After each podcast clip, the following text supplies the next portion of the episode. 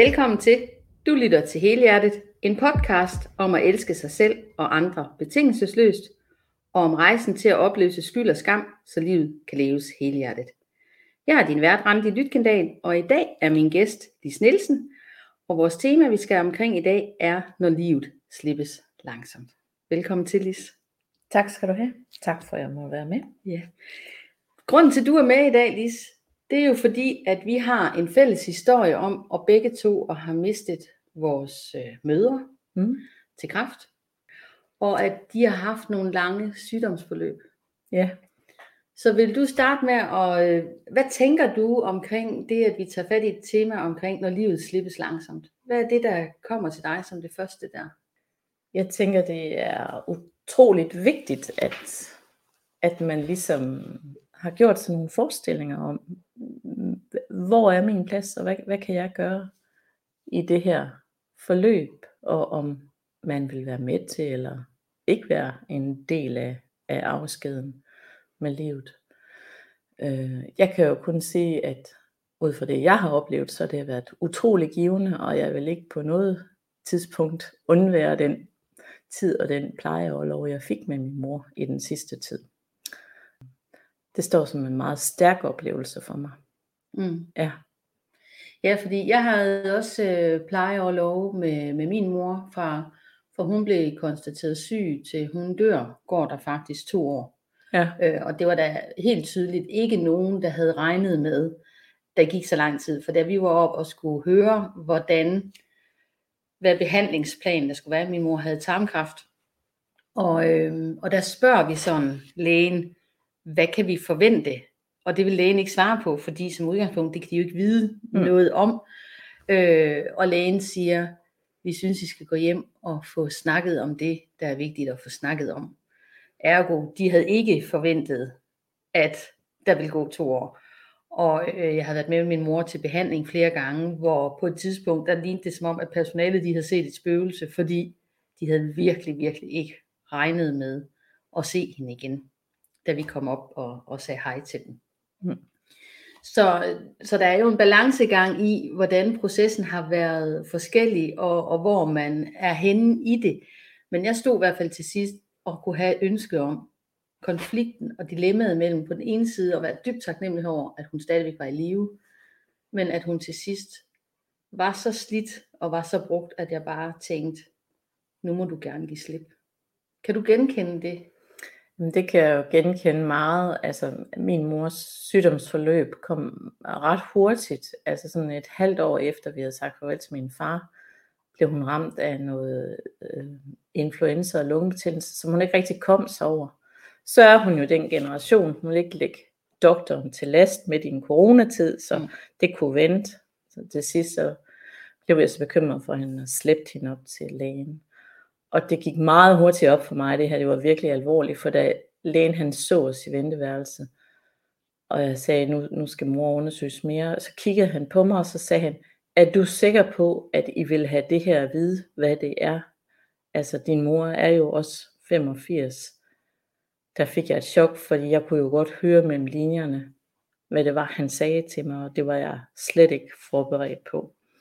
Og min mor, hun blev meget i det der ordne mode, altså den skal have det, og hun skal have det, og I må ikke tænke på mig, som jeg er nu, og I skal tænke på mig, som jeg var engang. Altså, hun forberedte sig rigtig meget til døden, men alligevel holdt hun fast i livet, så længe hun kunne, fordi da hun så startede på kemo og strålebehandling, så øh, fik hun så mange smerter, at, at det var simpelthen skånelsesløs at skulle køre hende ind til sygehuset til flere check-up og skulle ind og have mere smertestillende medicin.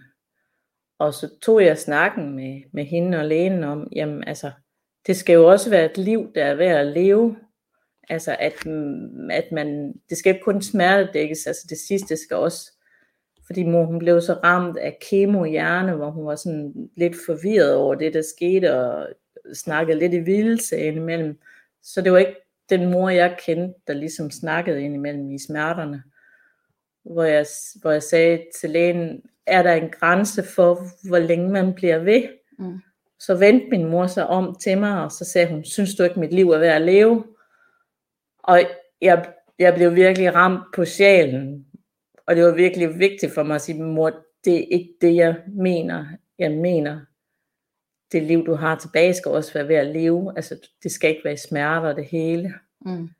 Men, men, øh, men sådan er det jo med møder, de kan jo tage fat i en, så det gør så ondt, så man ikke tror, man overlever. Ja, og, og det, jeg, jeg kan i hvert fald genkende, fordi jeg tænker, jeg synes, det er rigtig svært, når jeg, når jeg tænker, min mor, hun gik fra at være sådan en stor dame, som øh, altid havde en længsel om at ville være tynd og slank. Mm. Og øh, hun tabte sig jo, og tabte sig, og tabte sig, fordi hendes krop jo ikke kunne optage næring. Og hun var simpelthen så stolt. Jeg kunne huske, vi var oppe og kigge på tøj i en butik, og hun stod, og hun havde den her nederdel på i en størrelse 38. Og hun, øh, ej, er ikke bare smart? Ej, se hvordan det sidder. Og den her, jeg var i en vild konflikt mellem, ja, var det dejligt, dit sidste liv er tilbage, du får det, som du altid har drømt om, at kigge dig selv i spejlet, du kan gå ind i hvilken som helst butik og købe det tøj, du gerne vil have, kontra jeg bare tænkte, jamen grunden til, at du står her, det er fordi, du er døende. Altså, jeg kunne næsten ikke være i det. Jeg havde lyst til at ruske, altså jeg havde lyst til at ruske hende og sige til hende, nej, det er ikke godt, at du har tabt dig. Det er ikke godt, du er så tynd. Fordi grunden til, at du er det, er faktisk, fordi du er på vej væk fra mig. Så det var det, jeg synes, dansen mellem hele tiden at være i mellem, hvad er det, vi selv har i spil af følelser, og hvad er det, den andens, altså den der balancegang i den respekt for, at vi har forskellige oplevelser af, hvad situationen giver os. Ja. Fordi selvfølgelig skulle du, hun da have lov til, at, altså for, hun var jo på vej væk, så hvorfor skulle hun ikke have lov til at nyde og kunne se skide godt ud, som hun altid har drømt om? Jeg havde så lidt det modsatte, fordi min mor hun er jo en uh, før Kristus barn der, så, så det var altid meget sparsommeligt, så hende og far, de har altså spinket og sparet hele livet, og vi har ikke uh, haft de store oplevelser som unge og sådan noget. Og, og så sad hun der med en enkepension og masser, altså hun havde midler nok til at forsøge sit liv, og, og jeg prøvede virkelig sådan, jeg havde den her kamp med at få hende til at bruge nogle af hendes penge her på det sidste for at rute med det. Fordi så kunne hun, vi kunne gå ned til slagterbærelsen og få det her skide lækker pålæg, som hun rigtig gerne vil have og det der. Og hun synes virkelig, at, at ej, sådan kunne man, det kunne man da Hun kunne bare købe det billige ned i Netto. Så, så det der at se hende når jeg så endelig fik overtalt hende til at komme derned, altså det var ligesom vores, altså så kunne jeg køre hende derned i rullestol, og vi kunne vælge at vrage lige det der. Altså se det der smil med, jamen det var nærmest ligesom om hun havde vundet i lotto, og hun kunne få det der stykke fuldt belagte smørbrød, og det måtte hun gerne spise, fordi vi skulle simpelthen have alt, hvad der var, bare kunne fedt ligge lidt på hende, så hun havde lidt modstandskraft. Men det var igen det der, det var så frustrerende, jamen, hallo mor, du kan ikke tage pengene med dig i graven, for nu brugt nogle af dem på det, du gerne vil lige ja. nu og her. Ja, ja og det er, jo, det er jo hele den der balancegang mellem at være at leve livet, mens vi har det. Ja. Altså nu har jeg jo selv stået på kanten af livet. Det her med virkelig at mærke, vi har kun det ene liv. Mm. I hvert fald, øh, som kan leves nu. Så kan man nok så meget have ideen om at kan leve igen men vi kan i hvert fald i den form, vi har her, kan vi kun leve én gang. Og, og, og i, den, i det, at vi bliver født, så er det eneste, vi ved, det er, at vi skal herfra. Vi ved så ikke, hvornår. Men jeg synes, det er hårdt at se på. Jeg synes, det var, det var berigende at have muligheden for at sætte sig ned og tage snakken om, hvad er vigtigt, hvad vil vi gerne give videre, hvad vil vi gerne tage med. Men jeg synes også, det var svært, fordi i hvert fald øh, min mor har også haft rigtig mange skeletter i skabet, og mange dybe traumer, som hun ikke vil røre ved. Og der synes jeg, at den der balancegang i, at man har tiden til at snakke, man har tiden til at gøre nogle ting sammen, mm. lave det der lækre smørbrød. Min mor, hun har, jeg har lavet rigtig meget kransekage. Min mor er rigtig dygtig til at lave kransekage, og hun har undervist mig i, hvordan jeg skulle lave de her kransekagetoppe, og hvor meget luft der skulle i, og hvilken temperatur, og hvor mange gram. Og til de hendes sidste jul, der skulle samtlige øh, i hjemmeplejen, de skulle have 25 stykker øh, grænsekagekonfekt. Så, så jeg tror, vi med væk. vi lavede ret meget kransekage. Jeg tror, jeg lavede vi 500 stykker kransekage, det ved jeg ikke. Der var i hvert fald alle fik, for ingen skulle snydes. Og jeg har lavet mange om, så jeg har i hvert fald lavet mere end 25, eller lavet 500 stykker kransekage, fordi det skulle bare være, det skulle være i orden, og hun ville gerne give det videre. Det der, det praktiske, det kunne hun rumme og give videre. Men det følelsesmæssige, det kunne hun ikke. Der, altså hun kunne ikke, hun kunne ikke gå ind i det. Og der havde jeg jo en længsel om at tage, tage fat i nogle af de snakke, lige netop som lægen sagde, gå hjem og få snakket om det, der er vigtigt at få snakket om nu, og jeg har muligheden for det. Men vi havde ikke muligheden, for hun kunne ikke. Nej, og det var også det, jeg oplevede med min mor. Altså, jeg kunne sådan godt, fordi min mor hun er sådan en, man skulle angribe sidelæns, altså man skulle ikke sådan gå lige på, men man kunne snakke om et eller andet, man selv havde oplevet, og så lægge op til, at hun ligesom fik en åbning til at, og jeg vidste jo godt, at der havde været nogle ting, der havde været svære igennem hendes barndom og igennem livet og sådan noget. Men hun havde den her holdning, det snakker vi ikke om. Altså, vores vasketøj, det vasker vi ikke offentligt, heller ikke engang til mig hendes datter. Mm. Altså, og, og det havde jeg sådan lidt med, for jeg havde ønsket, at hun kunne finde lidt mere fred med nogle ting øh, i hendes liv. Men, men det, det var ikke til åben forum eller diskussion. Mm. Det var ikke der, hun var. Nej, og det er jo den, det er jo den respekt, der egentlig er, fordi hvad for behov skal så til ses? Ja. Er det behovet fra, fra, at den enkelte siger, jamen min overlevelsesstrategi, der lægger jeg det bag mig. Ja. Det er sket. Min mor, hun sagde, det er gemt, men ikke glemt. Hun vil ikke røre ved det. Hvor jeg har sådan lidt, jeg går jo meget mere i den her, så skal vi snakke om det. Jeg har brug for, at vi snakker om det. Men det ene er jo ikke mere rigtigt eller forkert. Det er bare forskellige overlevelsesstrategier. Men konflikten bliver jo, eller dilemmaet bliver, vi er jo en familie, der skal danse i det. Ja. Og vi oplevede det også, da min mor kommer på hospice. Og, øh, og hun havde det egentlig sådan, at øh, vi måtte godt være der, når hun var vågen. Men når hun sov, og ikke ligesom havde kontrol over situationen, og var nærværende, så måtte vi ikke være der. Mm. Og i betragtning af, at vi var godt klar over, at øh, det kan jo gå begge veje, med, øh, når man er på hospice.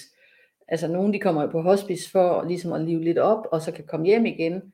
Så det er jo, men vi er jo godt klar nu, nu er vi ved at være på slutten.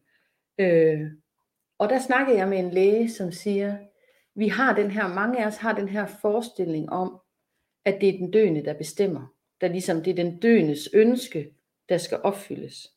Men hvor han også sagde, men vi skal også huske, os der lever, skal også leve bagefter. Vi skal også være der. Og har vi, været, har vi oplevelsen af at kan se os selv i spejlet og sige, jeg var der til det sidste? Eller gå, kan, går vi med en længsel om, jeg fik ikke lov, eller bliver det til en vrede over, jeg fik ikke lov til at være. Altså, den her, at man bliver nødt til at sige, nogle gange bliver man også nødt til at gøre noget imod den døendes ønske, fordi vi også skal være der bagefter. Det, det kan jeg så godt følge. Altså jeg, jeg nåede jo faktisk ikke at få så lang en, en plejeoverlov med min mor. Øh, det nåede faktisk kun at blive to måneder, øh, hvor jeg først lige startede delvis nogle dage, og så øh, øh de sidste tre uger, der havde jeg så fuld plejeoverlov. Og mor, hun var jo meget det der praktiske mode med, at når jeg dør, så og sådan. Så der var ikke så meget, vi var i tvivl om bagefter.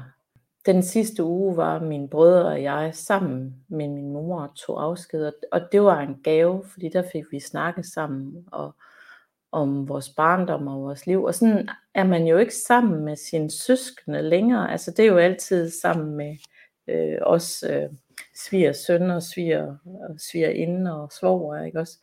Så det var også en gave, ligesom at være sammen og få det afsluttet der. Det hun så fortæller, det er øh, undervejs hele tiden, så siger hun, jamen du er pigen, du skal have alle smykkerne. Min mor hun var sådan lidt en smykkoman, altså jeg, så meget går jeg slet ikke med smykker. Øh, jeg tænker jo bare på alle de piger, der også er i familien, som mine brødre har. Og så tænker jeg, ja, det bliver sådan, det er nok det, jeg siger til mor, men når hun så er væk, så vælger jeg jo nok at ligesom dele lidt mere ud af det, fordi jeg synes, at, at med så mange ting, man har at give videre, så, så skal det også gives videre til hele familien. Så, men jeg kan huske, at jeg synes, det var da godt nok svært lige i starten at gå imod mors ønske, fordi det var jo det, hun havde ønsket. Det var nærmest vold på mig selv, og så skulle sige til mig, men vi tager dig nu lige, lige sammen. Får du nogensinde gået med alt det her? Det gør du jo ikke. Altså, det er jo ikke liv nok til at gå med det. Så, men det var svært at gå imod hendes ønske. Men rent praktisk var det meget mere handy. Ja, Ja. og det er den der, altså, hvad jeg tænker, vi sidder den, øh, altså det blev sådan, at vi, jeg sad på hospice, der havde de den dejligste, dejligste have, Ja. øh, og har læst simpelthen så meget, hvor jeg bare sad der, og havde fornemmelsen af, at jeg var der, og jeg var tæt på, og den sidste dag, hvor vi bliver kaldt op, og så ligesom, nu er det nu, nu er der nogle forskellige tegn på, at nu er livet meget tæt på at indtræffe. Der kommer min, øh, min far og mine søskende, og vi sidder sammen med hende.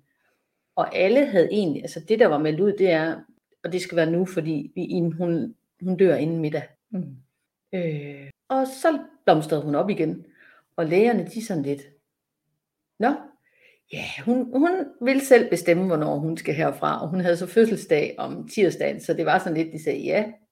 Altså man ved jo ikke, om hun har bestemt sig for, at hun skulle have den sidste fødselsdag med, eller hvad hun, øh, hvad hun nu havde besluttet sig for. Men det var helt tydeligt, hun vil bestemme. Og, øh, og vi sidder der, og øh, jeg sidder og holder hende i hånden, og er rigtig glad for at være der. Og så til sidst, sådan sent, sidst på aftenen, der, eller sent på aftenen, så siger jeg godnat og går i seng, og klokken den er halv tolv eller sådan noget. Kommer sygeplejersken lige ind for at tjekke hende, og der er hun lige død. Mm. Hvor, hvor vi snakkede om, jamen det helt, der fik hun ro, der fik hun ro til selv at skulle herfra. Altså, hun, hun ville selv bestemme.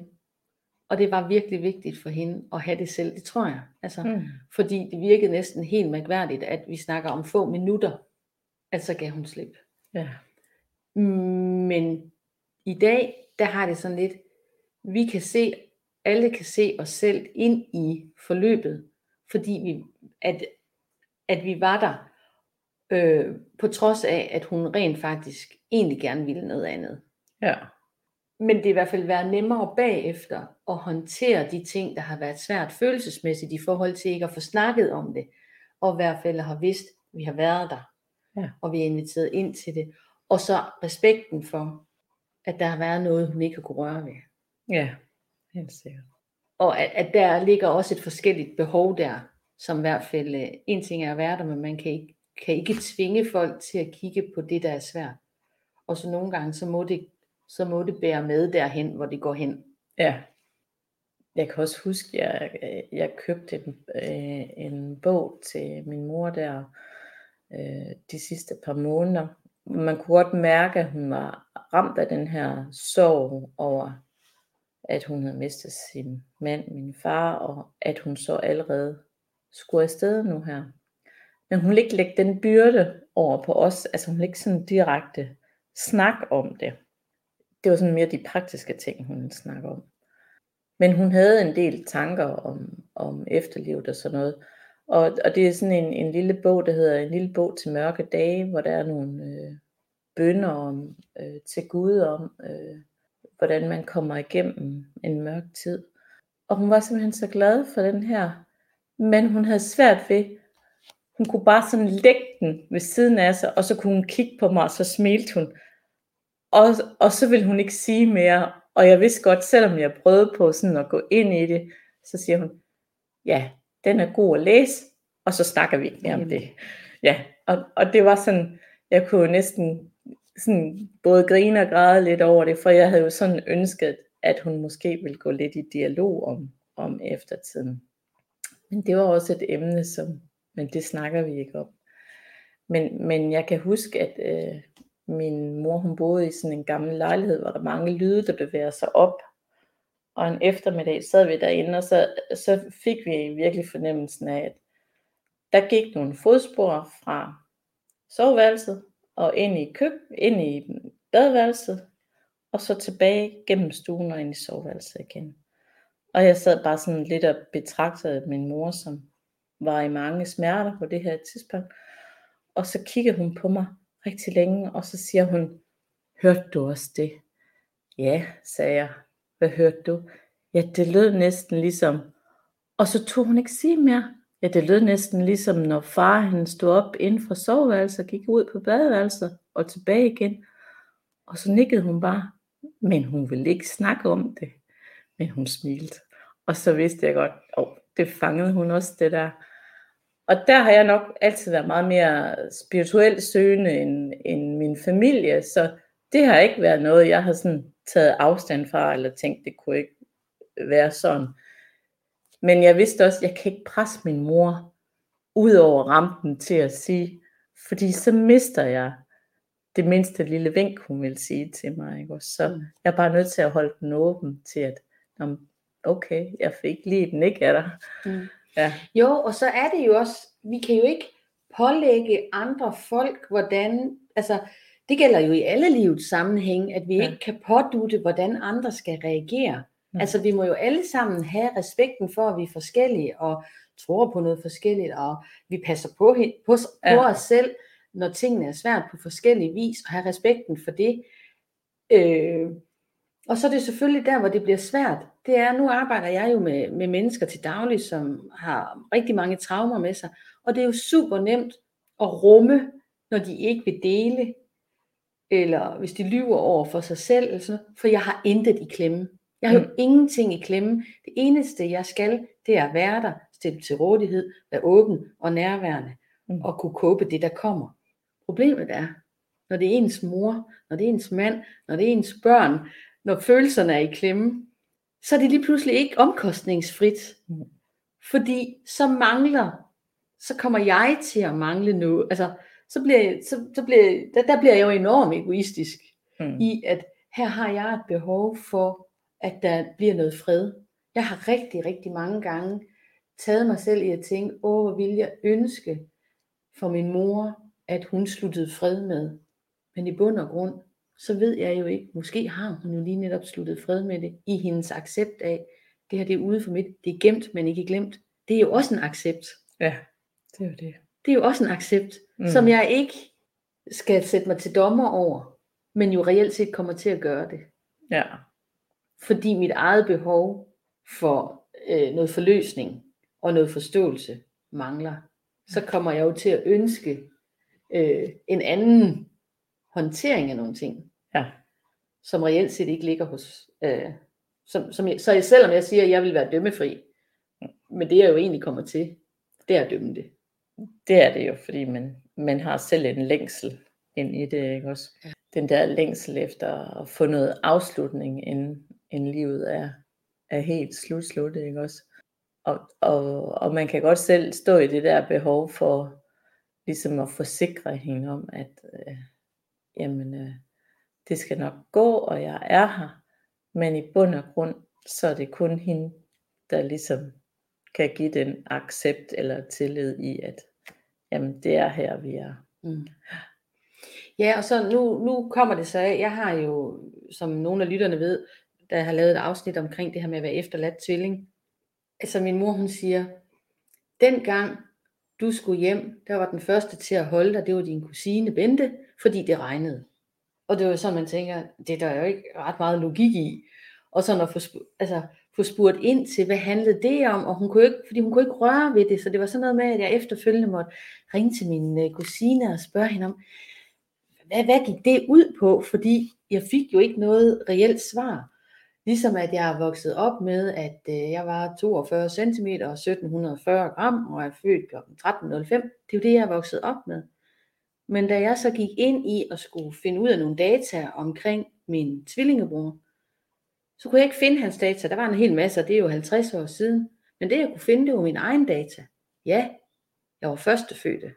Men jeg var ikke 42 cm og 1740 gram og født kl. 13.05. Jeg var 1820 gram og 43 cm og født kl. 12.58. Mm. Så nogle af de informationer, jeg jo nogle gange har ønsket at få, dem har jeg jo fået, uden at have vidst det. Ja. At så, er det blevet nogle andre veje omkring, hvordan jeg har fået de her informationer. Så det er jo lidt interessant den her med, og skal vi have dem? Altså, jeg tænker i hvert fald, det er ikke så nemt, altså hvor man kan sige, det her med, nu har vi prøvet, at vi mistede min svigerfar, der står op om morgenen, bliver lidt utilpas. Altså, det var også derfor, det var lidt voldsomt at se fodboldkamp i går. Det er jo ingen hemmelighed, at øh, nu har vi lige Christian Eriksen, der falder om midt på en fodboldbane, hvor man bare tænker ud af ingenting. Og fuldstændig ligesom min svigerfar, der falder om og dør. Og det er bare, her nu, kortet er bare, der var ikke tid, altså, hvor man tænker, der nåede man ikke at sige farvel. Der nåede man ikke at sige, du ved godt, jeg, el- altså, jeg har brug for at sige til dig, du skal vide, når du går herfra, jeg elsker dig over alt på jorden. Den tid har man, når livet slippes langsomt. Og det er i hvert fald noget af det, jeg tager med i, i mit liv med mine børn og min mand, og sådan i mine i nære relationer. Det er jo ikke fordi, jeg render rundt hver eneste dag og, og, og siger, nu skal du vide, øh, nu skal du huske, jeg elsker dig. Men det er i hvert fald noget, der ligger dybt for mig, at det skal ikke først være, når der ikke er et valg. At det skal jo ligesom være en del af ens handlinger i hverdagen, og huske, at livet, livet er skrøbeligt. Jeg, jeg tænker også, det, det, det bliver også meget tydeligt, når man står ansigt til ansigt med døden. Men jeg, tæ- men jeg tænker også, det er kun en relation, man får, når man, når man prøver det der. Altså jeg kan huske, jeg var 24 år, da min, min far som 59 år får et, et, et, et hjertestop og, og bliver genoplevet og har, det viser sig, at han har også en hjerneblødning. Og, og fra det af, øjeblik af, så udvikler han faktisk også en demens meget, meget langsomt gennem resten af livet. Så min mor oplever jo faktisk der fra midt i, der i, altså i 60'erne, at, at hun lige så langsomt overgår og bliver fars plejer gennem et, et langt liv der i deres pensionsalder. Og det er også det, der står som, som svært for mig, altså, fordi min mor, hun er jo, der skulle de jo have det godt i den sidste tid af deres liv, og hun står bare med det hele, øh, altså, fordi at hun er nødt til at klare alt, fordi min far, han kan ikke overskue noget længere på det tidspunkt, ikke?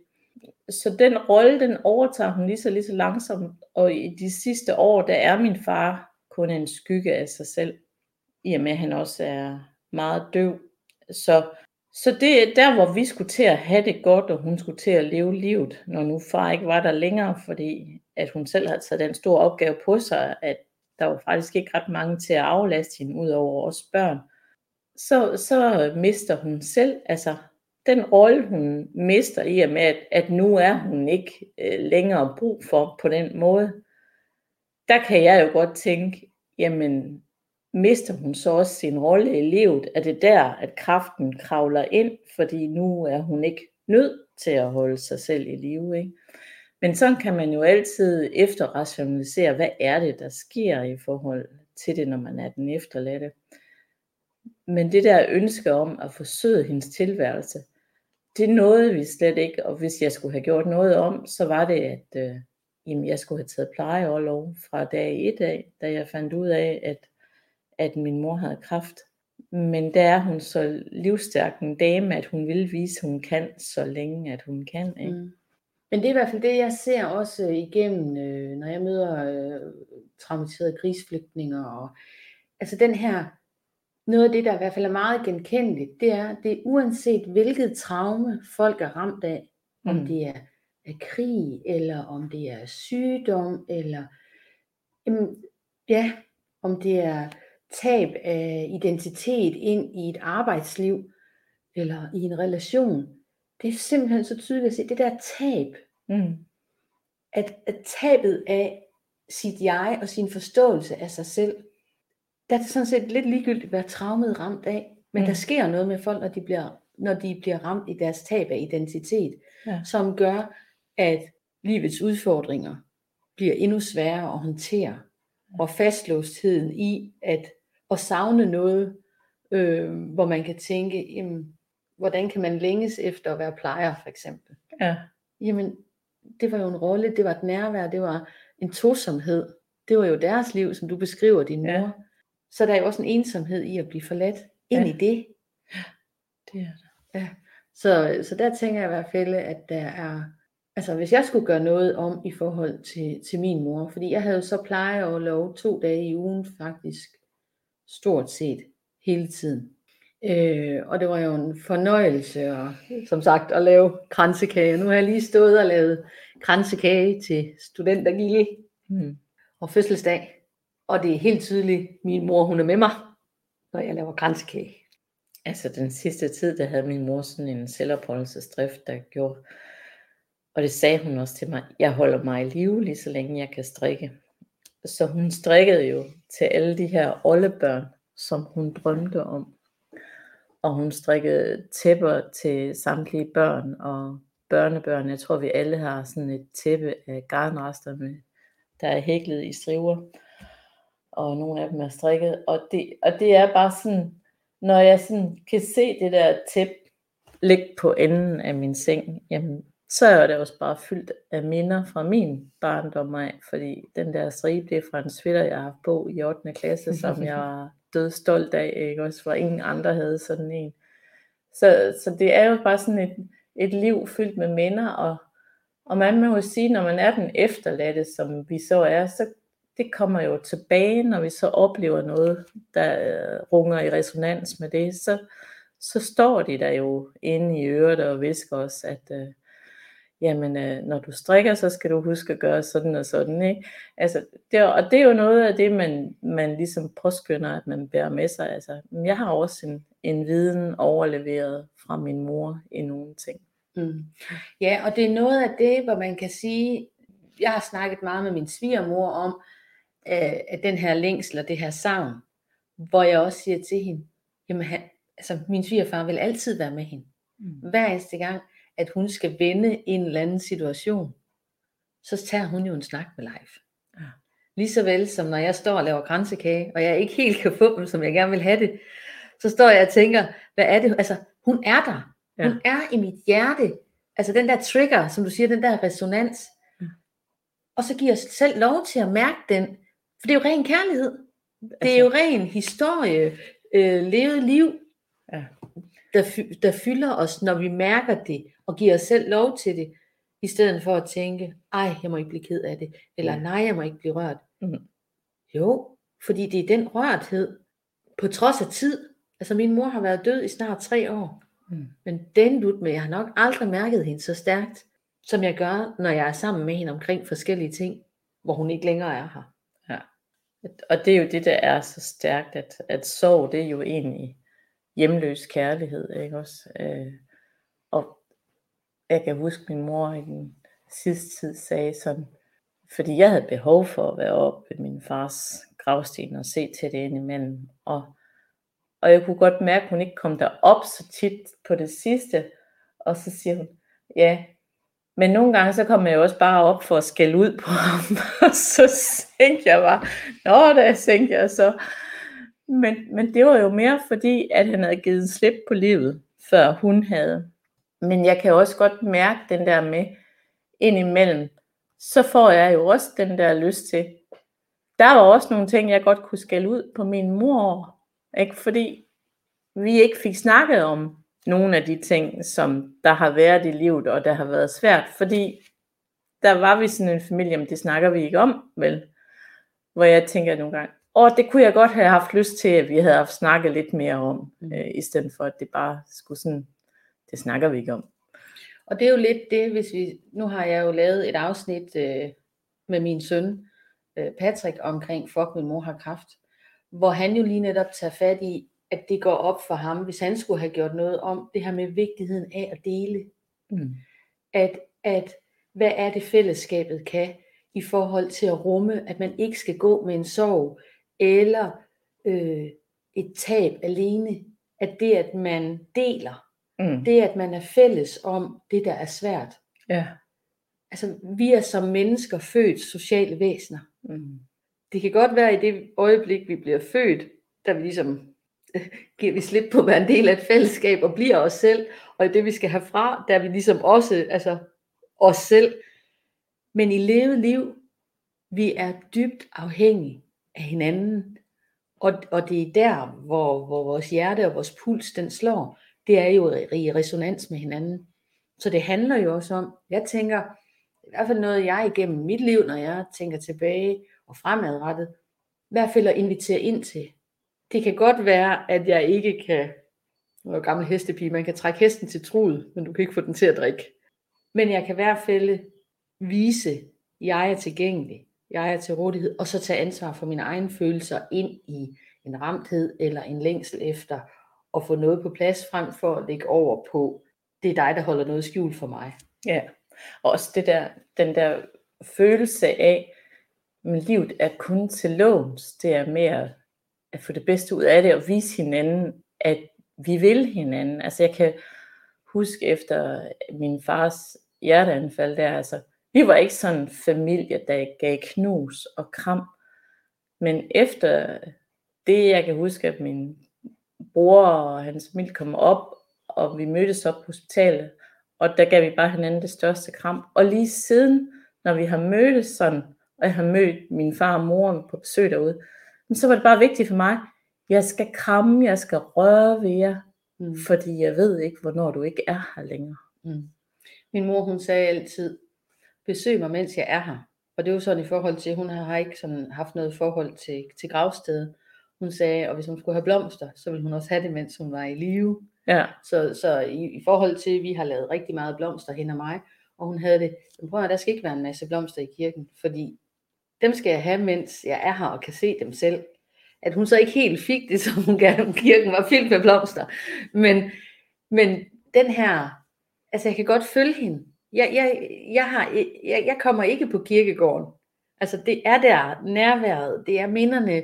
Øh, når jeg ser ældre mænd med gråt hår, der cykler på en bestemt måde, så ser jeg min svigerfar. Altså så tænker jeg, der kommer han lige cykler. Det kan sådan lige se, hvordan ja. armene sådan ud til siden. Det er der, det er ikke ved gravstenen. Og det er jo vildt forskelligt, ja. hvordan vi har det. For jeg ved, sådan en som min far, han kører, han kører over og siger godmorgen til min mor hver dag. Ja. Så kører han lige over, så skal de lige have en snak. Ja. Det skal man jo have respekt for, at vi er mega forskellige. Men stadigvæk, at vi skal huske leve liv, der lever vi altså ikke alene. Det gør vi ikke, og vi kan ikke, øh, vi kan ikke tage vores værdier med os herfra. Det eneste, vi kan tage os fra, det er vores minder. Mm. Så, så det er i hvert fald noget af det, jeg har taget med mig, det er med at få skabt nogle minder, mens vi er her. Men hvis vi sådan her skal runde af til sidst, hvad tager du med fra vores snak i dag? At livet er kort og skrøbeligt. Ja. og det er sådan set op til dig selv, hvor meget du vil investere i det og putte ind i det og have med dig herfra. Men også at, at det er med respekt øh, for hinanden, at, at vi ligesom tegner, tegner hinanden. Du kan jo ikke, du kan jo ikke tvinge din kære hen i en, i en ramme, hvor de ikke kan være. Så det er jo mere at få det bedste ud af, af, af de kort, man får givet. Ja. ja. Ja, det tænker jeg i hvert fald også, at, at og min mor hun sagde altid, gør som soluret til de lyse timer. Øh, I den accept og i det nærvær, og så tage fat i det, sådan at jeg jo ikke for eksempel personligt kommer selv til at sætte en dom enten over mig selv, eller over hende over, hvorfor udnyttede vi nu ikke tiden mm. bedre, mens den var der. Ja. ja. Jeg vil sige tusind tak til dig, Lis, for at du vil være med og dele dit, din sidste tid med din mor. Mm. Tusind tak skal du have. Tak. Til dig derude, du har lyttet til hele hjertet. Tak fordi du lyttede med.